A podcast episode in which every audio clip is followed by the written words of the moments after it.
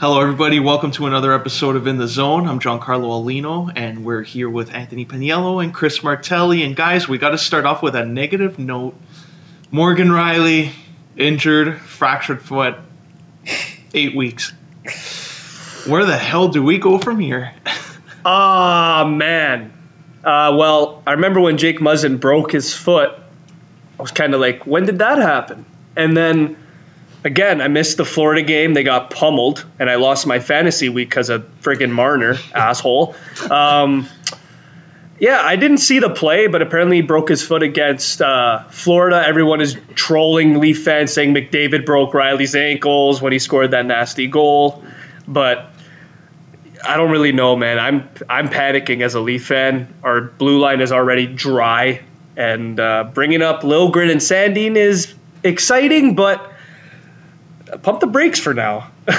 You know, we're always panicking though, so it's, I guess it's all right in that sense. We've been saying all year though, like you watch TSN and Sportsnet and whatever, and all they say is Rielly looks off. I think he's playing with an injury, so this to come up now, it kind of makes sense. But yeah, now I'm looking at Tyson Barrie. That, that's a monster trade, and I'm not saying he's been really good since uh, Keefe? Keefe has took over, but now he's really got to step it up. Yeah, Barrie though, like this is his role in Colorado. He was that offensive guy. Now there's no other. There's no Rielly there. Sandin's not going to play that role yet. Maybe 11 minutes a night. So Barrie's going to probably play 25 minutes, do whatever the hell he wants out there. Keefe is going to probably tell him, and if he doesn't produce, this is going to affect his contract. I think next for next year, his negotiations, because this is the best chance he's had since coming in Toronto to really make a difference. I think if everything works out with Barrie, with Rielly injured, this guarantees he's gone. It guarantees Barrie's gone because we can't afford him.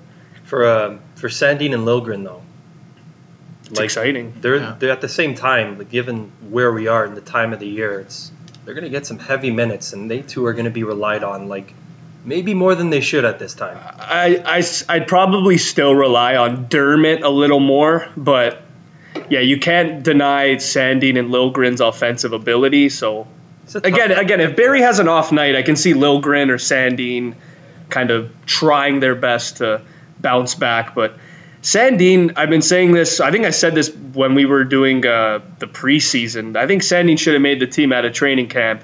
Uh, I remember, I think it was Hunter. He said that Sandin during the preseason was their fifth best defenseman, and that solidifies a spot on the team. We all know that Justin Holl's been tremendous this year. I everyone talks about you know surprises. For me, it, it's Justin Holl. A lot of people could say it's Gauthier's you know improvement. It's Timashov making the team. Even a guy like a Mikheyev, when he was playing, he was dominating. Um, but for this injury, it's very it's very scary because Rielly was just playing 27 minutes a night. He would do the penalty kill. You know, he would be on the power play, man. Like everything. everything. He would do everything. And again, this is a guy there where three years ago we didn't know what his role was going to be. We didn't know if Babcock was going to like. Was it two years ago? We had like 37 points, and we're like, why the hell is Babcock making him? Was it was it 27? It was a bad year. Oh, Was but I remember when he had 27. Gardiner was the guy to get 50, and Ry- and Babcock put Rielly in a defensive role, and we're kind of like, no, that's not his game. He's more offensive. And the last two years we saw last year, he had 70, exploded this year. He probably would have been on pace for like 55. I would have say I would have said, but I'm excited for Sandin. That's maybe the only positive thing I could say coming out of this is I'm excited to see what Sandin can do because he had a hell of a World Junior tournament and he's been great with the Marlies. So I'm excited for Sandin. I think uh, I want to give Justin Holl a little more love because he kind of seems to be like the one D on the Leafs that's been steady all year. People have been talking about Rielly's been playing hurt. Barrie comes in, he's not producing. Muzzin gets hurt, and then Justin Holl's just quietly been there doing his job. So keep it up, kid. Marincin got an extension, Oh my. 700k for next year, and he's probably going to play a lot of more minutes. So uh, uh, this is rough. The king of the one-year deal. I don't know what guy. I don't know what Dubas sees in Marincin. I knew what Babcock saw in Marincin. He really liked Marincin. I will say he he has been a guy that's been off and on for two three years. I know the guys that are sitting at this table are not big fans of him. I'm not that much of a big fan, but again, for me, he's still an unknown. I don't I don't really see him that much, but when I do see him, it's not usually good things. but I hope um, with Rielly out, if he does play more minutes, just play the defensive role. Don't try and pinch and go in on the off because he doesn't know what he's doing when it comes to that. He's not an offensive D. Just have guys like Liljegren. I know that they're going to be excited because again, they're nine. They're what like Liljegren's what 21 and Sandin's 20. They're going to be excited. I think they're going to jump on the rush quite a bit because that's what Liljegren and Sandin do. But guys like Holl and Marincin and Dermott, just play your defensive role moving forward and give the keys to Barrie for now because now this is his blue line. It, I would have said it was Muzzin's, but he also is. He has a broken foot too. is this uh, like bad time of year because they're chasing a playoff spot? Their last game was not good at all. Is this uh, a moment where they can go on a losing streak and you're going to look at more than just trading for a defenseman? Maybe you have to trade Nylander. It just it it's the one thing that sickens me the most about this is if you go look at the teams in Florida right now, they are the hottest teams in the league. Tampa's won 10 straight. Actually, sorry, they just lost to New Jersey the other night. Uh, didn't see that coming. Florida, Jonathan Huberdeau has low key been one of the most productive wingers in the game. He's at 63 and 45. He has 15 more than Barkov, which is to me a very yeah, that's a it's a mind-boggling stat. And then of course we could talk about Kucherov has not been as good this year, but now finally he's starting to get the wheels turning. And of course, you can't forget a guy named Victor Hedman, one of the best defensemen in the game. When he's on his game, Tampa Bay is just going to win. I'm terrified for the Leafs because if Bobrovsky starts to turn it around, Florida I could see being the superior team to Toronto, even though with all the offense that Toronto has, I'm really terrified, man. I, I could see if the Leafs start losing, the wild card is looking like a place where they can, they'll probably end up. And uh, we all know that first place in our division is Boston. Yeah. And it would happen again, round round three. This is bullshit.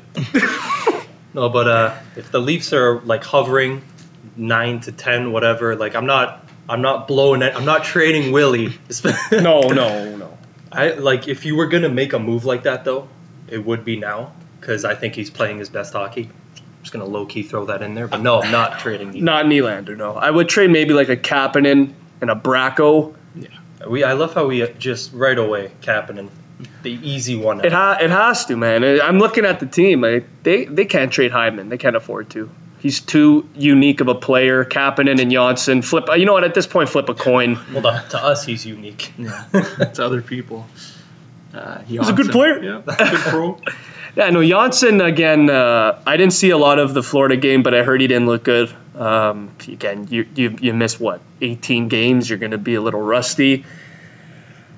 I'm worried. I'm worried with Rielly out, with Muzzin out. I know everyone's oh Liljegren and Sandin. This is great. This is this we're gonna see the future of the Leafs D right here. We got Dermott, Sandin, Liljegren. We're gonna see what they can do.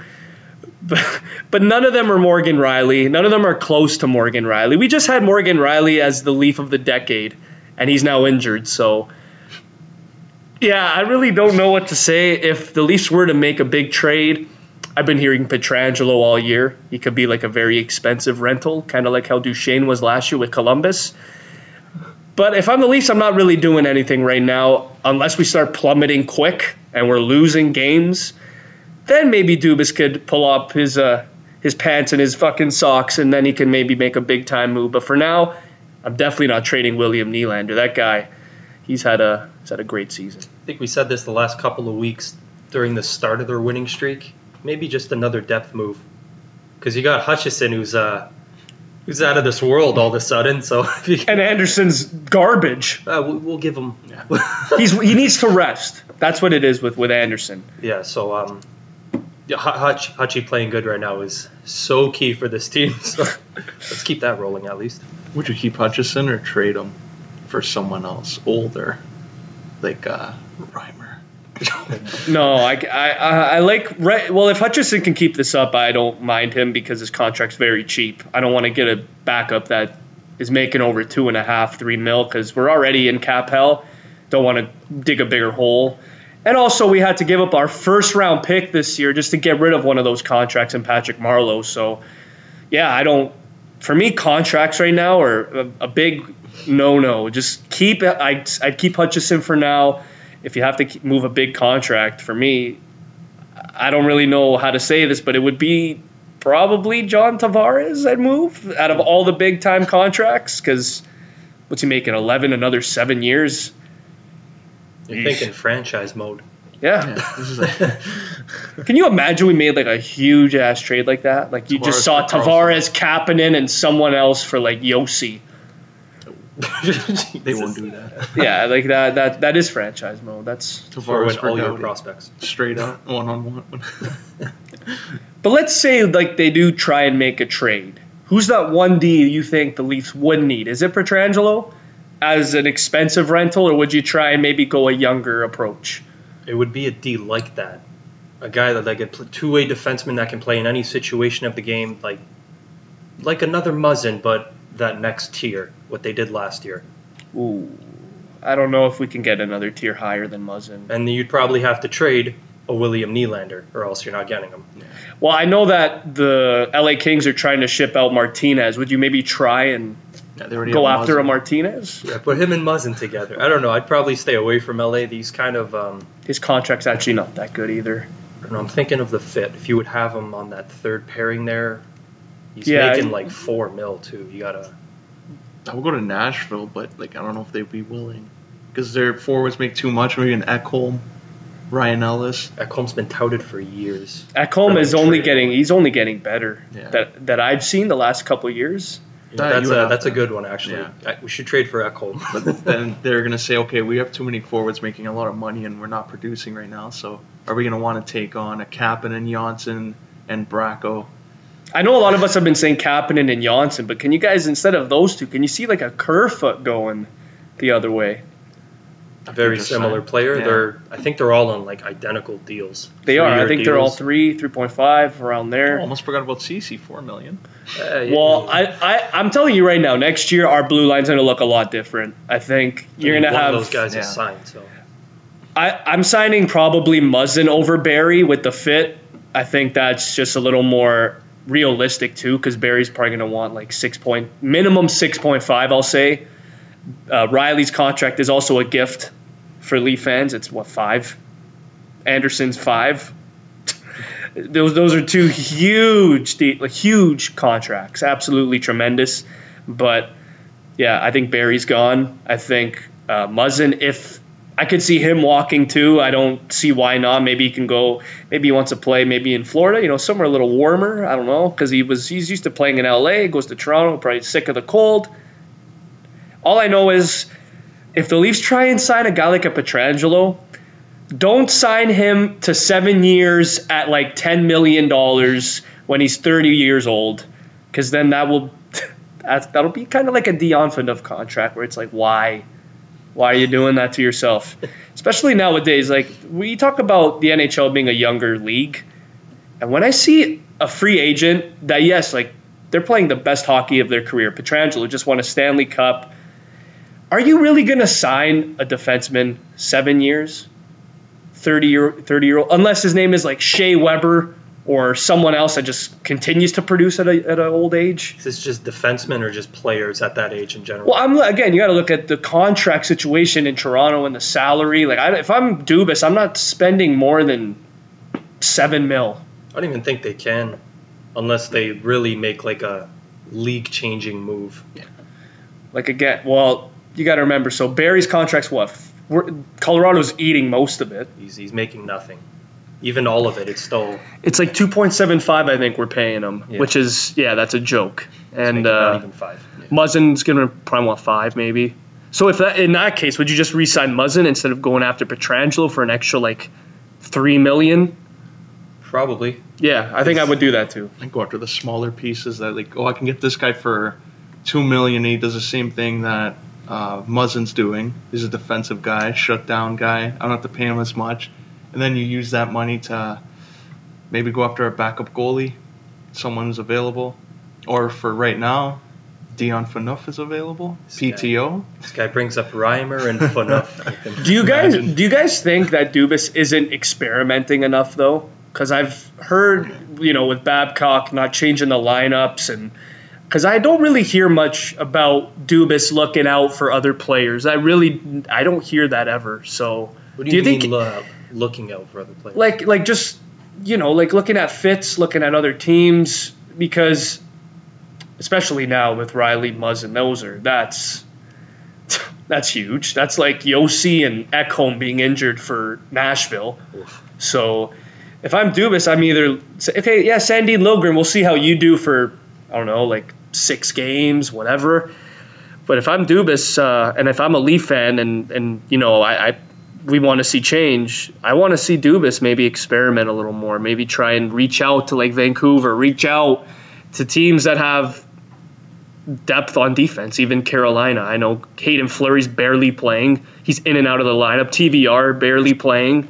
So maybe go after a guy like him. I don't know. What do you guys think? I think Dubas should experiment a little more. I think he has been though, because when you look at our team a couple years ago, like who are the guys we were just talking about? Jake Muzzin, big acquisition. Mm-hmm. Tyson Barrie, that changes the whole dynamic back there. And the biggest free agent last year or two years ago, John Tavares. So to me, if that's not going out there and trying to speed up the process and experiment in different ways, like I think he's done a pretty good job. I think it's just the Leafs will go through a bad stretch and people say, "Oh, we got to fix this problem," when really it can just be just that a bad stretch. So that's that's kind of my thoughts on it there.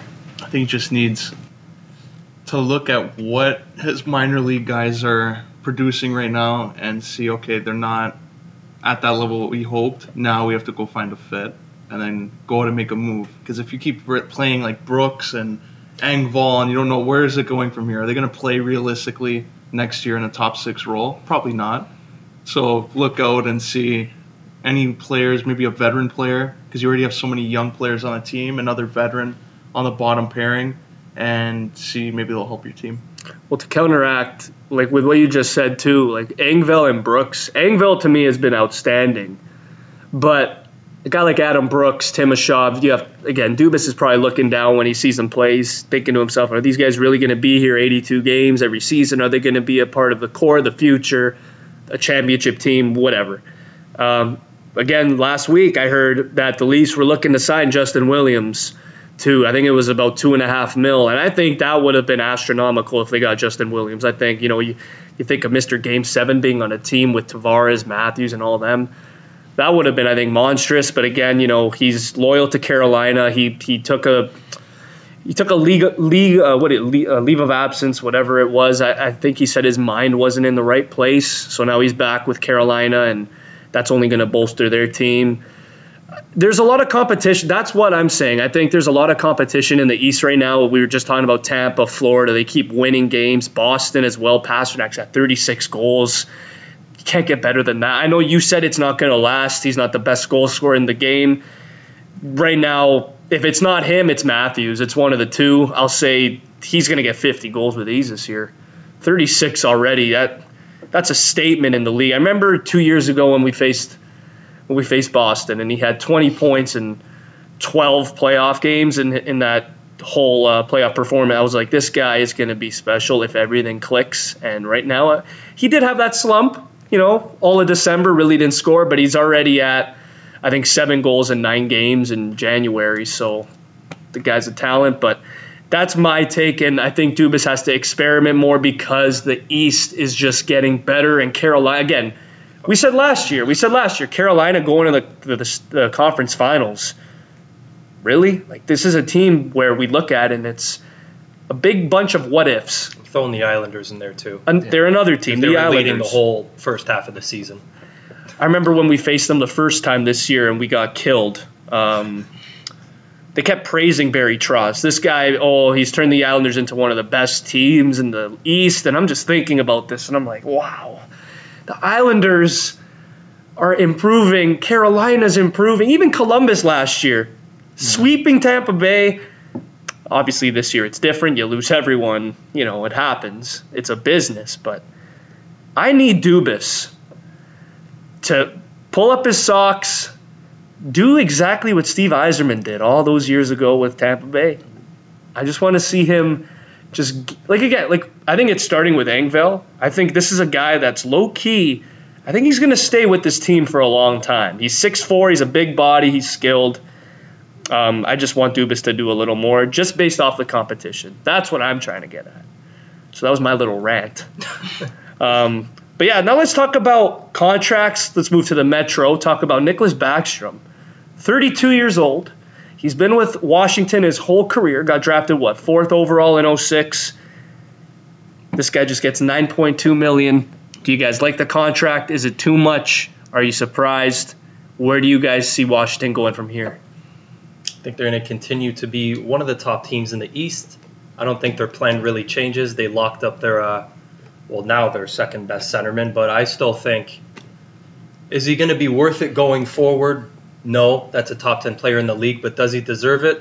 Absolutely. He's the best centerman in their franchise's history. We said this a little while ago. Uh, it's been Backstrom and Ovi for the longest time, so um, he's done so much for that organization. He absolutely deserves that money, so good on him. It's going to be tough two years from now when you're looking, okay, he has three years at $9.2 million. And you're looking, okay, he'll be 38 years old when this contract's done. You, I don't even think they can buy it out. He probably has a ironclad agent. Let's fire up that contract and say no movement, no buyout unless I say I want to be bought out, and you probably have to give me the money up front. So they're stuck with that, and it could uh, damage them if the salary cap doesn't really move up too much. And Ov, you don't know if his contract when it comes up, how much he's willing to take, and uh, he signed that when he was a young kid right when the entry level was done, and he said, okay, 12 years. So I'm sure he's looking around the league and seeing how much money he was making at that time, and I think he wants his piece of the pie. I don't, I don't see why. I don't see why Washington had to do this. You have Kuznetsov, who's 27 in his prime right now. I think this just shows that they're not sure with Kuznetsov to be the number one centerman. That's I'm because again, man, you got to talk about the scandal he had. His production this year has not been as good, and uh, actually, Vrana has actually outperformed Kuzi on a point per game level. My biggest question with this contract is again what you just said with Ovechkin. Does can this contract extension make Ovi stay? Because I know that Ovi has he's spoken out about his contract, saying, "Oh, I'm not really sure if I'm going to re-sign. I might retire after my 12 years." Because again, I think he's going to be 35 or 36 when his contract's up. I don't he retires. I don't think he reti- I, I could see him maybe signing like a three-year, eight million dollar contract with Washington. It would just be pretty cool to see Backstrom and Ovi if Ovi were to ever get you know the first you know become the greatest goal scorer ever, past Wayne Gretzky. You have him with Nick Backstrom the whole way through. I think that would be that'd be a special thing right there. Um, but again I was reading his contract uh, details, Backstrom. The first three years is no trade clause, but the last two, there's a trade clause. So um, I think he ex- he expects himself to decline just based off that right there. I think it was a smart business de- decision from Backstrom and his agent, but I don't know about this in a couple years. They're going to be in cap hell, especially with a guy like Vrana um, only getting better the centerman position, though, when you look past Kuznetsov and Backstrom, to me this move is extremely necessary.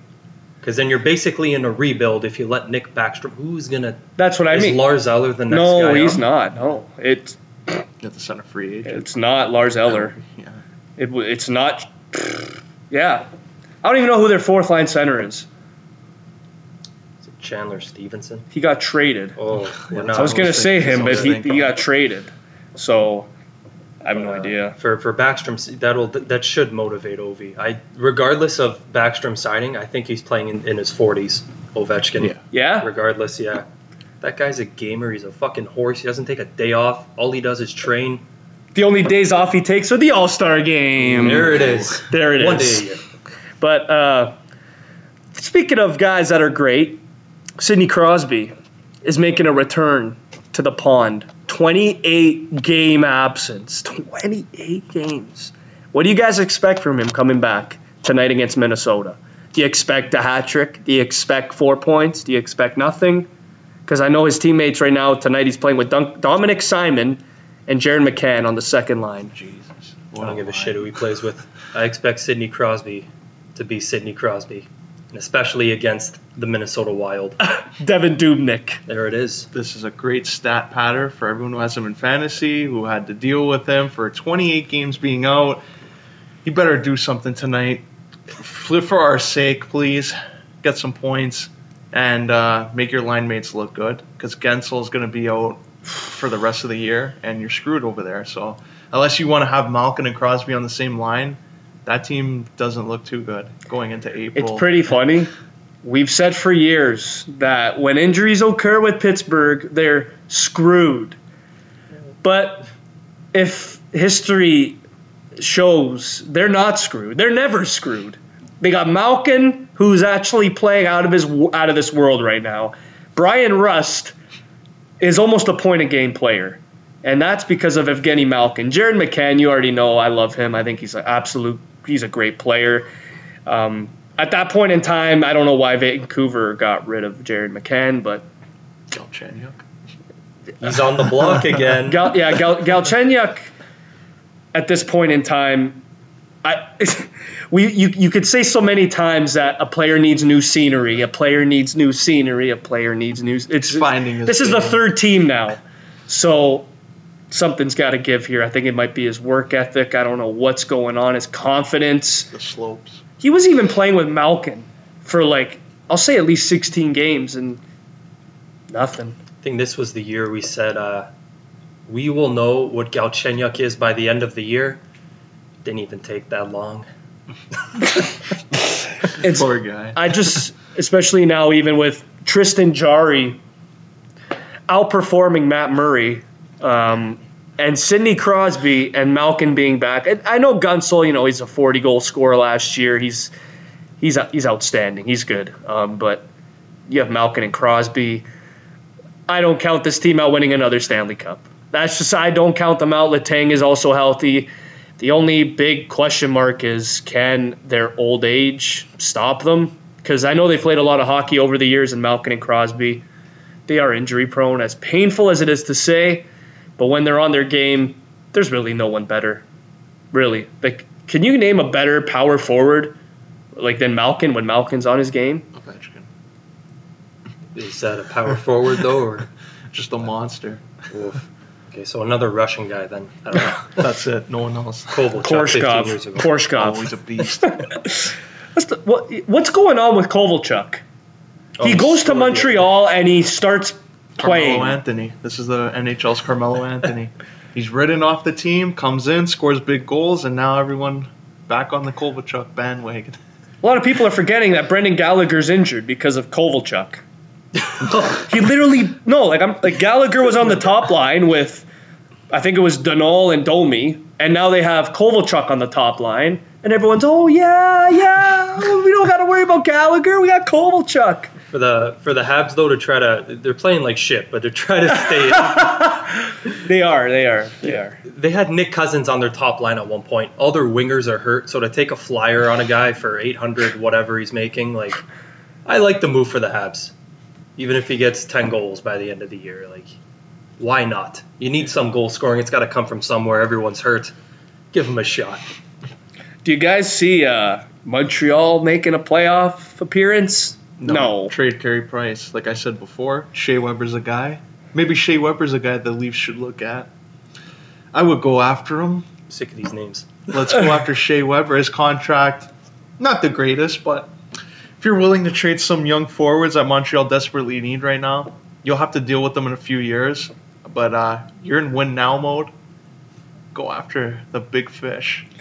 If I'm the Leafs, I'm trying to go after Sergachev. Oh, but that Yeah, that Tampa won. that return is that's out of the give question. us your whole uh, top pair. I want Nylander, Bracco, and a first for Sergachev. Oh, This has been a fun phone call. yeah. Yeah. I would have been like, okay, thank you. Right, hang up. But you know what? I think that's it for the pond today. Um, now we got to talk about hoop. We'll talk about DeMar DeRozan coming back. Yeah, the Raps were up comfortably all game. Siakam came back. He looked great, um, but no one looked better than DeMar DeRozan in this game. He just absolutely. Yeah, I'm not even going to talk about it. I want you guys to talk about it. That dunk and how much did that change the game, Pagniello? uh, changed the game completely. We were saying before we went on, it was it was basically the Raps game, and we had a double-digit point lead for most of it. And yeah, I posterized Boucher, looked like he saw a ghost, and it was the Spurs from there on out. Yeah, it did look like he saw a ghost for real. Poor Boucher. Just all this, uh, all this great play from him. Just had to end on that note with DeRozan just putting him on a poster. Thank God he didn't jump over him like Ja Morant did to Kevin Love and likely ended his career. But DeRozan did uh, get some energy back in San Antonio's lineup, and it led to them coming back and getting the win. So the Raptors, uh, that's definitely a game they want to have back. Though the one interesting statistic that I want to bring up ever since DeMar's left Toronto is he's not taking any three pointers at all. In this game, he shot 11 of 14, and they were all mid range. And um, you know, this guy. A lot of people are saying that there's no market for DeMar DeRozan, and I think the more that I watch him, the more I think that that's kind of far fetched because this guy, like you said before, he's not going to be a one or two option on any team. He'll be a solid third option. And again, Jimmy Butler, I love like I think he's a great NBA player, his mindset, he thinks he's the best player on a contending team. He's proving it this year actually, believe it or not, but last year when he was in Philly, he thought that he was not getting enough minutes, not enough touches. DeMar DeRozan, I think Butler needs to take some notes from DeMar DeRozan. He's very humble, doesn't say much. Who do you think is a team that needs a guy like him right now, DeMar DeRozan? The Lakers, Yeah. because he would be a perfect number three there. And that's all I'm saying on that. Can you imagine that they trade Kuzma, San Antonio retains some salary, the Lakers add maybe a few other players in the mix, and the first uh, round Lakers go through, eventually get to a series where it's Clippers, Lakers, Demar, Kawhi, and uh, That would that get would, heated. That would get heated because then they both have something to prove, and uh, that'd be fun to watch. Another team, if they really want to go this route, the Raptors. Can you imagine that? Because uh, they need some extra Scoring. scoring. on their team. Siakam's there, so if you can manage to, I don't think San Antonio would because they got ripped off with the last trade, but if you get DeRozan back from San Antonio and make it work for your team, I think that'd be a perfect fit. Who do you think would be going the other way with these trades, though? Like DeMar, I feel like it would probably be like a. If it was the Lakers, it'd definitely be probably Kuzma and like Avery Bradley for Yeah. DeRozan because that's two cap dumps right there. Maybe Caruso too. No, no, they're not trading Caruso. They're not trading the headband. Can't trade the headband. I, I even another guy that's actually been rumored to go uh, to LA is Derrick Rose, and that would be a treat. I think that would be. I might would I would probably have to get a Derrick Rose jersey. Worked well in LA Cleveland. and, and LA. Oh fuck. uh, again, that's to me that's one of the biggest mysteries. I don't know how that didn't work out, but um, just imagine Derrick Rose the way he's playing right now with LeBron and and AD. Are you kidding me? And Dwight Howard. Holy! This is like the the team of the decade, 2010s. There it is. It's, this it's the Lakers. I don't really see. I, I, all I hear is the Lakers with like majority of big free agent uh, or not big, uh, big players like that are available. But how? Let, let's just get let's get through this Drummond conundrum. Pinel, I'll, I'll start with you. Who do you think? Where do you think Andre Drummond goes? You think he goes to the Pit? You think he stays? You think he goes to Dallas? You think he goes to? I've been thinking of the original uh, when the update first came out. So the very first team that was said is still locked on my mind, and that's the Hawks. I'm still thinking of that pairing with uh, with him and Trae Young going forward. I think that can be filthy. So you have Drummond only at 26 years old, and Trae Young still getting his feet wet in the league. Oh, That could be something to watch. Then Vince Carter's on the team. Uh, I think he's gone at the deadline. Yeah, I, I think the I think he's going to the hope Raptors. so. I want to see that happen. the Raptors. What do you think? Who's gonna? What are they gonna get rid of then? You can't get rid of Terence Davis. They can't get rid of uh, Thomas. Norman Powell Stanley is gone. Johnson is another one that I think could be packaged with Norman Powell.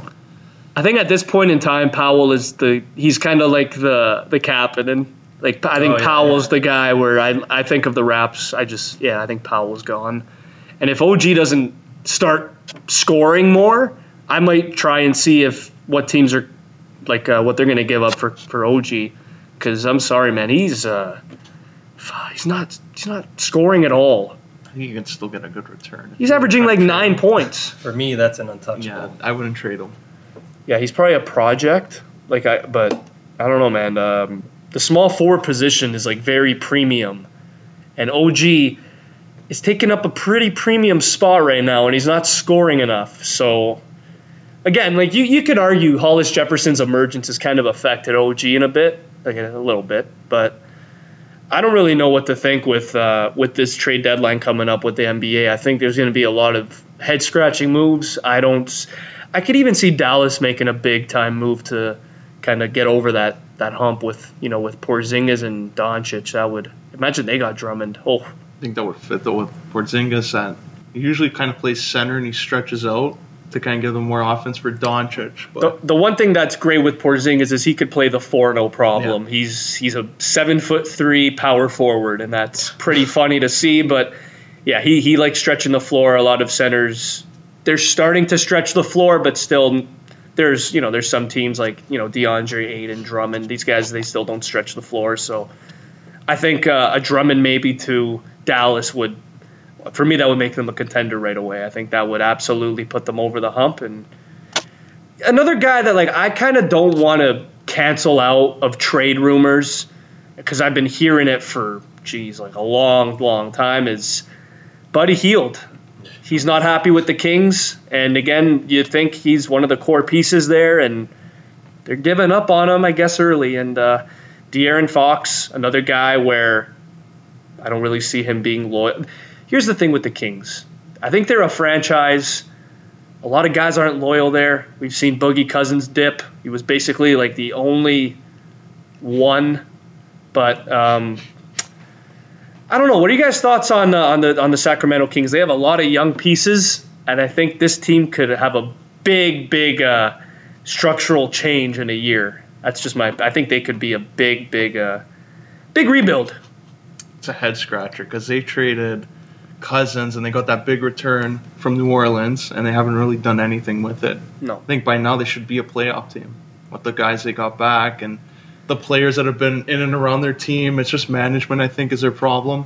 I don't see them ever being back to like the early 2000s when they had No. Bibby and White Chocolate and Webber. So oh my God, white chocolate. that's a, I don't know. That seems a mystery. By now they should have at least been in a playoff round. Yeah, because again, you you trade up, you trade Cousins for Buddy Hield because Buddy Hield got drafted by the Pelicans and sixth overall. Yeah, and um, you know he was an unreal scorer coming out of Oklahoma, and again he comes to this team. Last year was the first year he averaged over twenty, and I guess cockiness or something along the way kind of blurred his role with the team because I've been listening and Buddy Hield.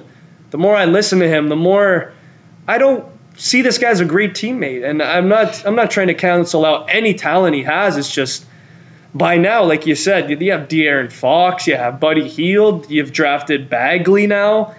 This is a team, and even like a Bjelica off the bench. I think this team should at least be winning a little more games. And I know Luke Walton's the coach; he just got fired from the Lakers, but something's got to give here. For me, they're kind of like the Pelicans, where I really don't know what to believe with this team. Like again, like what what do you guys think of even like New Orleans? Like th- uh, there's rumors that Jrue Holiday's on the market, and now all of a sudden with Zion coming back, they may be keeping the team afloat just to maybe make a playoff run. Yet they're in 13th place. Yeah, so I don't. I think they should be in the I really don't. Yeah, I think JJ I think they should too. I think they're they're a great team, and On paper, yeah. shit, Ingram averaging 25 a game. Other than Ingram, though, what's kind of going on there Well, well, Lonzo's been doing better lately, but lately? How yeah? How much? How that's not. I don't think that's gonna last. He's averaging like 24, nine and eight in the last six. I think the biggest insult to that team, even though it's kind of not, is talking about a guy that hasn't played a game all year. That's been the highlight of their team, and it's embarrassing, but it's true. Again, you got to blame the hype on that one. You got to blame the hype on on First overall, on. yeah, it, it- again, Jrue. No one's no one talked about Jrue Holiday three years ago. No one was talking about Brandon Ingram last year. So uh, I think it's all about fits and it's all about performance. We don't know what Zion's going to do when he comes in the lineup. A lot of people are saying, "Oh, he's gonna fucking he's gonna get 25 and 11 and he's gonna absolutely tear the league apart." he's one of the most gifted athletes I've ever seen. But again, you got to translate it to a full NBA game. We haven't seen it yet. Preseason, he got injured. Um, Off a dunk. off a dunk. I mean, even when you saw last year in the March Madness, his dunks were so powerful that he jumped and broke his shoes. So I don't know what to believe with the Pelicans. I think they're a lot better than where they are in the standings. Kind of like Golden State. Like they're dead last, but they're they, they're coming off four straight first place finishes. So the NBA is a funny time. I don't. And again, if we want to talk about rebuilds, the team that has to rebuild right now is is the Spurs.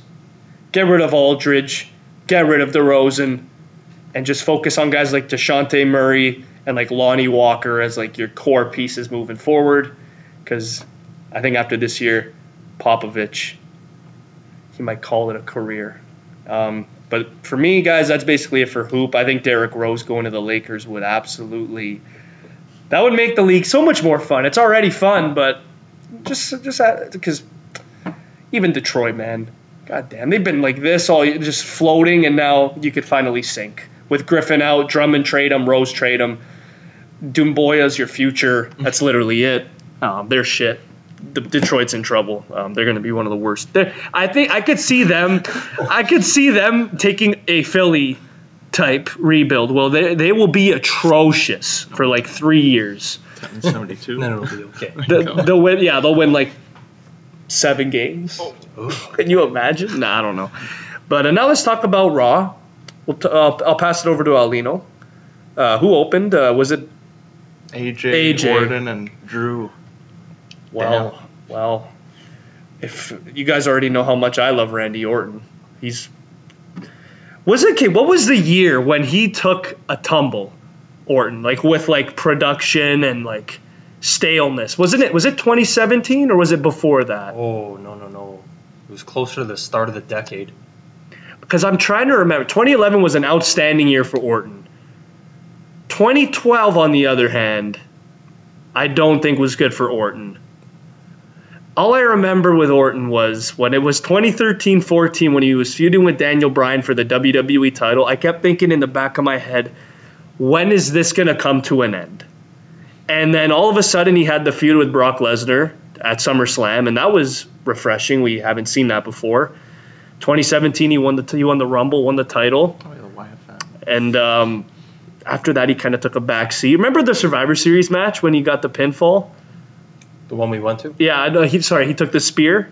Okay, yeah. Uh, I feel like I don't know what he's been doing. I don't know if he's a little more focused, if he's a little more driven ever since AEW became a company.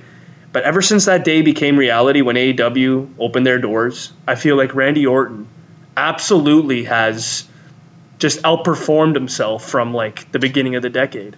I don't know if that's just me, if you guys think feel the same way. It's just I see Randy now and I think why why don't you give him another WWE title shot? oh, God, imagine. Cause, cause, like, do you know how much I'm contradicting myself? I said in 2014, get the title off this guy. I don't want to see him with it anymore. And now I'm here, 2020. Yeah, give Orton the title. I think, I think if, I think he deserves it. Even AJ. But again, it's Brock Lesnar's show. Drew McIntyre got the win here. I like it. This guy's an absolute star. But again, if history repeats itself, maybe in a couple months he won't be so popular. 3MB. Ah, Bring there that is. back. Please don't. I don't know what to think of uh, of AJ, Drew, and Randy when it comes to their build towards Mania season. I know we've gotten a lot of different match cards that have been leaked, and I hate that. But do you guys want to see Randy Orton in the WWE title picture with a guy like a Brock Lesnar? Because I wouldn't mind that at WrestleMania. I just want to see Randy Orton because I'm kind of I'm with you. Like for the longest time, it was he picks his spots and he comes and goes. Some things are great, and then some things it's like change the channel. But uh, yeah, recently I'm I'm really I'm digging Randy Yeah. the last little while, so uh, I'm not opposed to him and Brock. I'd like to see Randy. Big fan of his. If they keep him with uh, AJ, wouldn't mind that either. Last year I thought their match had a lot more potential. It was still uh, good. The light, if they can just fix that, not blind the audience so they can react to what's going on in the ring, that would be great. So I wouldn't mind seeing Orton in a t- uh, WWE title picture, or depending on what they do with uh, Andrade and Rey and some of the other guys, I any title picture. I wouldn't mind seeing that either. What do you guys think though with Drew winning this? Do you think this is a a big move? Do you think something magical is in the works here, or do you think it was kind of just a unpredictable outcome for the fans? I think more of that. Yeah, Because because I think if, if you give Randy or AJ the win in that triple threat, then it kind of progresses that feud and the focus is more onto that. If you give the win to Drew, then it's kind of all that. So I think they have a little more, a little something cooking. Not saying he's going to win, but he should be a big game player going into it. Yeah, I think he should be one of the final guys in the Rumble, especially after this. Like, they're building a lot more momentum than the six months ago. Because going into SummerSlam, he was Shane McMahon's bodyguard, and uh, July and all that stuff, and he wasn't McMahon. even doing anything after that for a bit, and then comes back again refreshed. Everything's going good. I'd keep that momentum going and have him have a great showing in the Rumble. If he doesn't win it, I'd even have him in that title picture with Brock. would you even have him come out, come out at number two? I'd save him for like 10, 15. I don't want him since he came back recently from injury. Like I'd like save him a bit. I don't want him getting injured again. You can have him take out Brock though, Yeah, I or mind just what like make a statement somehow. I still don't know what the stipulation is for the match. I know Brock's in it. I don't think his title's on the line. No. I like when they do this the odd time, like when they did it with Roman a few years ago, Yeah. trying to spice it up a bit. make it for the title. I like how they only did that though, just because of Triple H being in power. That was hilarious. and he wins a belt. oh, you're the champ. Oh, the, you're gonna have to defend it in the Rumble. And you're starting. I love that. And And the he- League of Nations come out. Holy shit! Attack him. Oh my God, Vince McMahon. Yeah, Rusev, go to the table. I still, I'll never forget the backlash that he got coming out at 30. That was the most. Ter- I was, I was terrified because I remember I'm like, oh, 30. Is it gonna be Finn Balor? Is it gonna be Samoa Joe making his debut? Roman Reigns comes out. I'm like, are we gonna get Roman Reigns versus Brock Lesnar again? And- Family room was rowdy. Oh, we were we were like, are you what? No way. And uh, I just feel like at this point in time with Drew McIntyre, when you talk about a guy that being groomed, kind of like how he was last year, being groomed in the Rumble, and then I don't remember who eliminated. I think it was Dolph. it was it was Dolph. Yeah. Did he super kick him over? You know it. Yeah. Um, I just feel like there's nobody right now where I look at Drew McIntyre and be like, yeah, he's going to eliminate Drew in the Rumble. So I feel like if it were to be someone, I don't know why, I could see it being Randy Orton. Randy Orton coming in, eliminating Drew. Drew comes back in the ring, fucks him up, and there is your WrestleMania match. You could have Randy put Drew McIntyre over. So again, with this triple threat match on Raw, I think there's a lot of uh, so a lot of possibilities here. Again, you could never even leave AJ out because he's just that good. But uh, it was a very fun uh, opener to, to Raw for sure. Loved it. Yeah, but then we talk about Charlotte Flair, and, and I, I love Sarah Logan's new look. But if you're gonna give someone a new look, why are you gonna bury them on Raw? She absolutely embarrassed Sarah Logan on Raw. Embarrassed her. Pissed off. I'm a very big fan of Sarah Logan. Uh, they showed her. They did the you know those little promos they do, like oh stay tuned for next week. She's gonna, and like they're propping her up, and they've been doing it for a long time. She's been on main event for so Yeah. long, taking on the same people. She gets this shot. She didn't even make a statement. Didn't get any shots in. Charlotte just fucking squashed her. Like you can still have Charlotte win, just don't do that to her. And that's that's another example of a long list. They do it all the time. It was sloppy too. The ending, like it looked like they were actually fighting for real on the outside, which is so weird. Then they're hugging each other. I don't know what they were talking about. Maybe the end of the match. Then the referee's counting, so I'm thinking, okay, maybe Sarah Logan's gonna get the count out win, and you protect Charlotte because God forbid she takes a loss on Raw, and that didn't happen. She goes in the ring, makes her tap, and that was it. It's like no one expected her to win to begin Yeah. with, but it was embarrassing the way they played out. I think even the way that they've been building, or they haven't been using Charlotte for what four months now, three months. So I feel like now it's Royal Rumble season. They're looking at Charlotte Flair. Oh, you know, let's try and make the Royal Rumble as unpredictable as possible. Let's build Charlotte for the time being, but then maybe we'll give it to like a Shayna Baszler or a Ronda Rousey. So that opens up possibilities. But if Charlotte Flair's a heel again, that's just dumb. I think uh, she's taking the Big Show approach. She's just flip flopping way too much. And at this point in time, she's always been the better heel. But just just make just see what she could do as a face. Because I remember uh, when she was a face, what was it, uh, two months ago? She was getting pretty loud cheers against Sasha Banks and Bayley and all them. But if this is just going to lead to another Charlotte Flair, Becky Lynch, I know it's going to be great, but I just want to see someone else in that spot. And um, but again, shouldn't be complaining because Charlotte hasn't been really doing anything for a couple months. So Kind of like Roman. Yeah. It's all good. do you guys, do, you- do you see her winning the the Rumble though? I, I I think she she may very well win the Royal Rumble. She's one of those people that you kind of you never count out. Never. Like we just brought up Drew and Randy, and like they'll always be big game players, even though they're it may not be their spot this year. But I'll I'll always throw Charlotte in, so I can see her winning. I'm gonna say no, only because I think they should look at Charlotte now. Okay, you main event in Mania, kind of like the Roman approach. You main event in Mania a few times. Her, she's been champion so many times. This is a chance. Like at SummerSlam, she faced Trish, so that was like the big middle of the It card. was a great match too. yeah, middle of the card attraction. I do the same at Mania. Maybe you have someone from NXT like an Io Shirai eliminate her at the Rumble, or Bianca Belair. Like give someone the rub like that. And Like an have- interpromotional yeah, match. Have an Would probably- interpromotional with her. It would still generate point. the same buzz, Yeah. just because it's Charlotte. and give her the same amount of time, like 15, 20 minutes, and make that the attraction for the women who aren't in a title match. Yeah, I, the only thing I'm worried about is I don't want them just going down the same path again, where it's like, oh, we don't have enough stars in this division, Charlotte. You're gonna win the Royal Rumble and you're gonna face Becky at Mania again in the main event, and I don't know. Like again, I don't even know if Ronda is coming back. Like we all know that there are the rumors, and again, I guess nothing's official. But if it is, then obviously Ronda's gonna change a game. She'll she'll probably main event whatever. But um, I just want to talk about this R Truth friggin' awesome segment with Brock.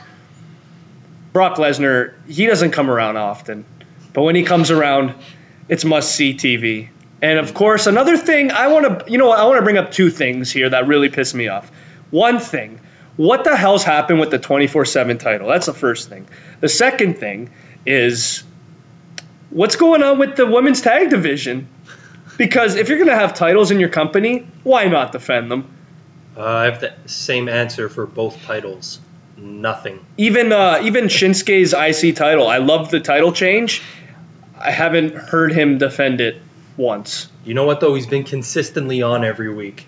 Thank there God. There was a good six months where we're like, where the hell is Shinsuke? doing I know, doing champ. doing house shows and. Just assume he's over there. But yeah, what, what Aulino? I know you're a big Brock Party fan. Oh yeah. What were your thoughts on this goofy segment with R-Truth? It was jokes because it showed R-Truth and it put him over even more because he comes out that whole character like doesn't know what's going on. I love He's not that. in the loop and he thinks Paul Heyman's in the Rumble. As soon as he finds out, no, Brock is. Oh no, I don't want to be in it. I'm taking myself out the match. Thanks a lot. And then he does that jumping thing before he leaves. Then Brock takes him out, and then he teases going for that 24/7 title. And can you imagine if he took that title, the fucking hunt that everyone have to go on? Like it would be Pirates of the Caribbean, everyone going to the forest in Saskatchewan to try and find the belt and look for Brock. And he didn't do it. He left it in the ring like a good guy. Give it back to R-Truth. you know, you know what though? That'd be pretty cool. That's what I was just gonna say. Damn it! I was like, I was just thinking. I'm like, imagine Brock with the 24/7 title, have and he's never there. All these awesome backstage fucking skits you can come up with. Oh man. dang! It's like we gotta get a map. Where's Brock located? My favorite part of the segment was when R-Truth looked at him. He's like, I don't want you to take me to Sioux Falls City. he's like looking at him. He's like, what? Because he's he's perfect in that comedy role. Yeah, that was the best part of the show. Best part for sure. Yeah, I was. aw- I like how he brought up John Cena too. oh yeah, childhood hero. I don't know if that's uh, if that's saying anything. If Cena could win the Rumble for the third time in his career, can you imagine he won it though? Oh, I think I would. I think I would laugh at that point. I'd be like, like okay, give it to him. Fuck it. They'll have him and Randy in the finals. Winner gets their third win. And uh, Cena won't challenge Brock. You know what he would be going after? go after Bray Wyatt again, kill his character for real. Oh my Put the God. final nail in the coffin there. I can knock him out. Take it as a Doctor Thuganomics too on top of that. Now, I, Perfect storytelling. I, I, now we, we quickly talk about Brock. I want to quickly discuss what you think his mania plans are, because I've heard you know this guy says Cain Velasquez, this guy says Tyson Fury. I want I don't know why I want it to be Randy Orton, and I just feel like it would just be okay. The SummerSlam 2016 match it was a big deal. Like a lot of people were oh you know like we've never seen it before. The RKO versus the F5, Suplex City versus you know the RKO. Um, but I feel like it would just put it over the top if it main evented WrestleMania. Just give Randy Orton that one last main event, because he's probably not going to main event WrestleMania again. Give him that last uh, opportunity to main event and actually you know go all out, full out. I think that would be a five star match. I think it would be absolutely tremendous. That being said, Randy Orton would probably have to win the Royal Rumble, and that is looking kind of far fetched, just given the fact he won it three years ago. So, probably not happening. Unless they do Roman winning the Rumble, going on to take the Fiend, but then that would main event over Brock and Orton. If Roman Reigns wins the Royal Rumble, you can't do Roman Reigns versus the Fiend one on one. Please don't do that. That would just be so predictable. I feel like Roman would win it. Embrace character just that's it. Go to AEW. Bye. Get the hell out of here. I don't know. What are your thoughts, Pagniello? Who do you think Brock should face? Are we counting out that Brock is uh, not going to be champion come WrestleMania? Is that an option, or we just assume he's going into? I Mania? just assume Yeah, I he's the think gonna be champion. champ at Okay, this because like we're we're talking about Drew McIntyre before. Is it is it just a coincidence that they're bringing him back around this time of the year, or is it just the way the house shows work?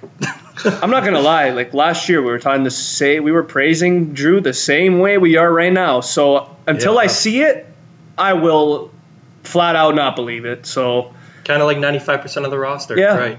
yeah. So Drew, Drew, I don't, I, I wouldn't count him out. I'd love to see that, but till it happens, There's it happens. yeah, there's also three pay per views now. Oh, jeez. The Saudi Arabia one, Elimination Chamber, and Fastlane.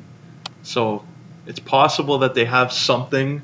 Maybe they start because Brock's not going to probably be on for two of those events. So he's on next week on Raw, the third week in a row, which is odd, but they're going to have him. I'm sure whoever he's interacting with in a segment is going to be an idea of what they're thinking at for the Rumble match. So if Drew eliminates him, takes him on in a fast lane or wins the elimination chamber to get the number one contender spot, that's the only way I It's see this happening. You kind of look at like everyone. You just look at everyone's build.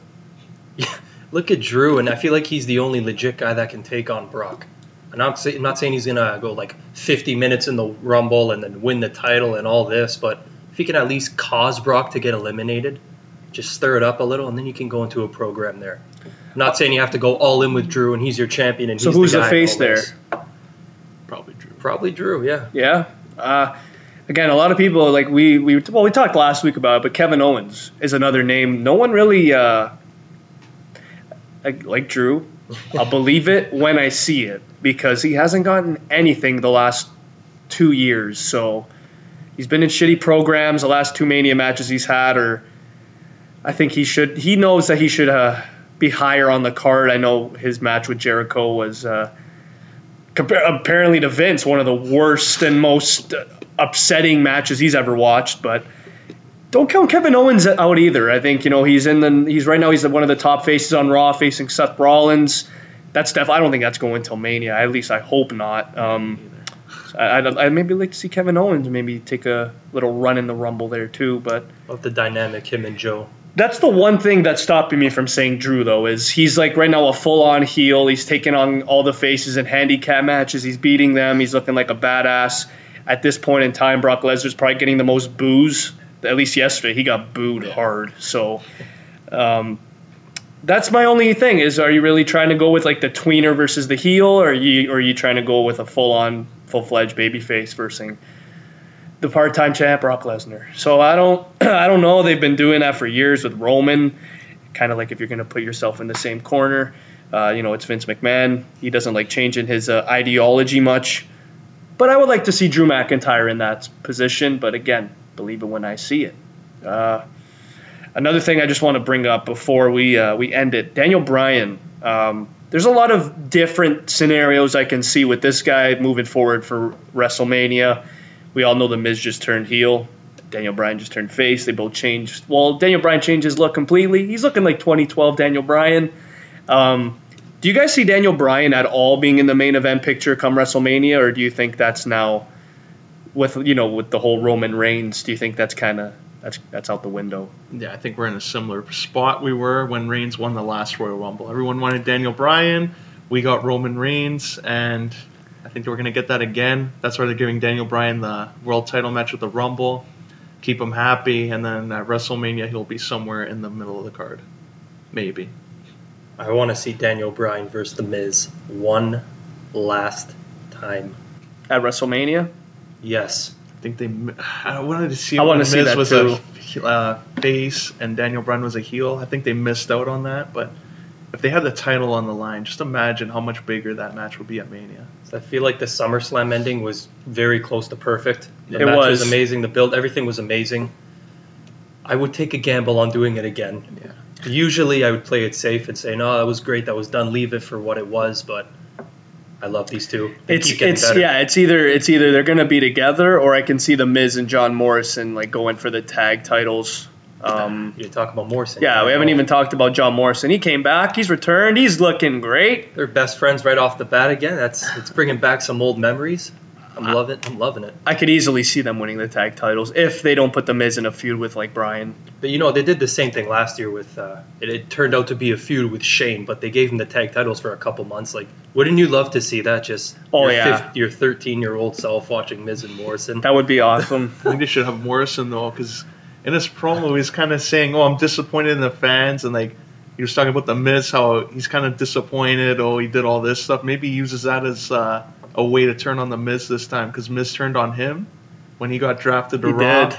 So if they go Miz versus Morrison instead, I wouldn't mind that either. I wouldn't mind that either. No. and then Morrison can prove once and for all that he was the Shawn Michaels and the Miz is Marty Jannetty. That'd Jannetty. be jokes. Wow, that was a lot to take in today. It was a good episode. Um, with that being said, make sure to tune in next week, episode 64. It's going to be a big one because we actually are going to predict our Royal Rumble winners, and uh, should be a fun show overall. Take care, guys. Okay, Carmella, you're. I guess I'll take it. Uh, you're starting now with uh, R-Truth since this 24/7 title has been on Raw. Uh, what do you think about this whole experience with R-Truth? Oh, it's so fun. I've, I've been saying, you know, this time last year, I was walking into SummerSlam with the title as champion. I was one of the most hated people in the company. Um, so to be where I'm at now, to, I could have never guessed in a million years that I'd be where I'm at now, that I'm actually a good guy and people sort of like me and I'm having fun and I'm just getting to show this different, silly, fun side of me, myself and my character and um, I'm just really loving it. Yeah, and last year you brought up how you came in, the title, and now this year you're kind of like the champion because everywhere R-Truth is going, Yeah. you're part of that process. Yeah. So this whole 24/7 title, you're all every week you guys steal the segments. Online is so popular. Did you think it'd have the same impact when it started? You know, I knew like when Truth and I got together that it was it was different. It's something that people don't see or like. It's just it's different and it works. And um, I knew it would eventually gain the popularity that it's getting. It was just a matter of time. And you know, we did the whole mixed match challenge, and that was really popular. We won that, which was great. But to be where we're at now, I'm not surprised. I feel like it was just a matter of time before our real chemistry got out there. Okay, hold on. Where are we at? Because I'm like, I do a lot of things, but I'm not a chemist. You're like basically Albert Einstein. I'm basically running right now. Can I trust you guys? You know, can I trust you? Nobody's trying to pin me or nothing like that, right? right? I mean, serious, right? Okay, cool. We're cool. So what are we talking about? You? Your chemistry. Our chemistry as a team. Oh, I thought you wanted me to make something. Great.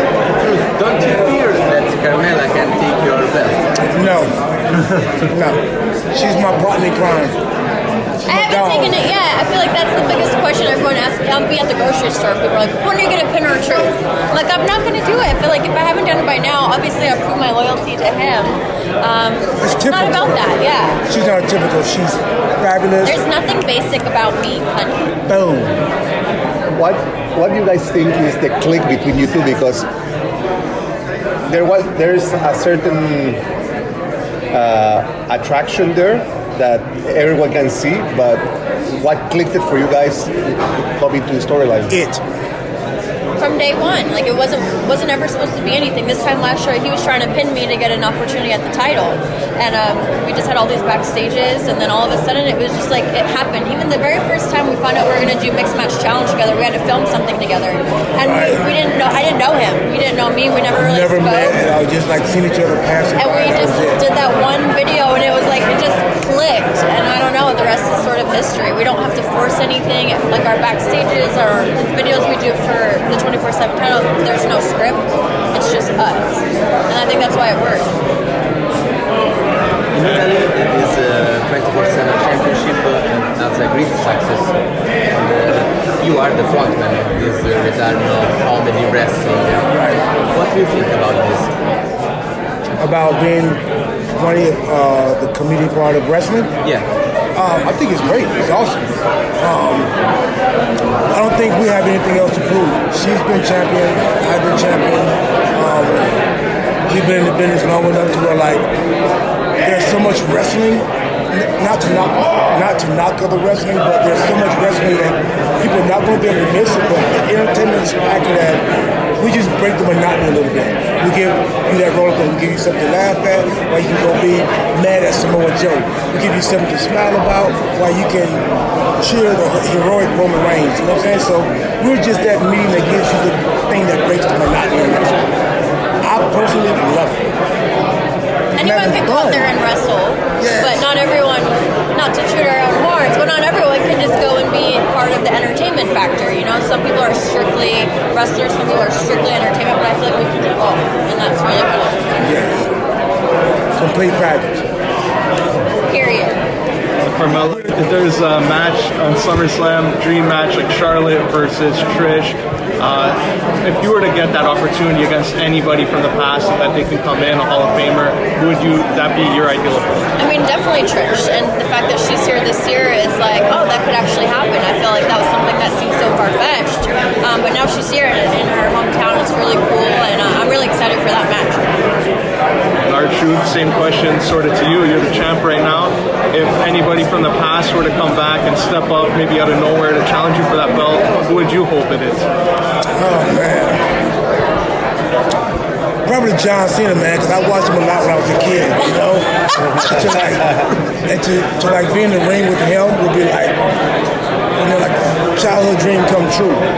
So I'll probably take him, yeah. Booker wouldn't be with Booker T we, we I watched it when I was a kid too. Yes.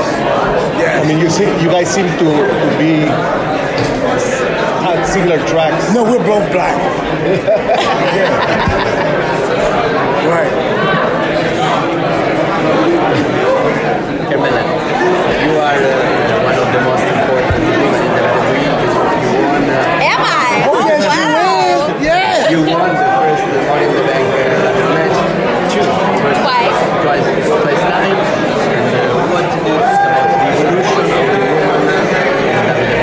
No, it's incredible. Right now, to be a woman in the WWE, it's the best time. And I feel like we're finally at a point where what the women are doing is not a big deal. For the longest time, it's, oh my gosh, it's the first ever Money in the Bank ladder, ladder match for the women. It's the first Hell in a Cell match. It's the first Royal Rumble match. And now it's just become normal. We don't even have to make it a big deal anymore. And I think that that's such a testament to the women that have paved the way for us, the women that are here now, and the, the women in NXT that are the future. Um, so I feel very lucky, and I, I feel grateful that my name will always go down in history as part of the first ever Miss Money in the Bank. Um, so I feel very lucky. Do you think the wrestling can help the women in general the process of empowerment? Oh yeah, of course. I mean, just How? right now in the world, you know, with the women's U.S. soccer team and like all of these things that are happening for the women, it's just like it's incredible. I think that the WWE is paving the way as well, you know, with the first ever women's main event at WrestleMania. Like Ronda Rousey being a part of it, she brought so many eyes into the division, which I think is incredible.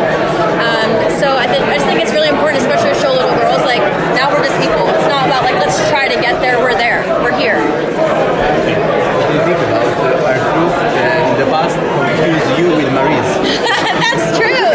I mean, if you guys only knew the stuff that no. I see Truth say and do. It's, it's so funny. He's just the best. Ciao. Ciao, Bella. Thanks, all.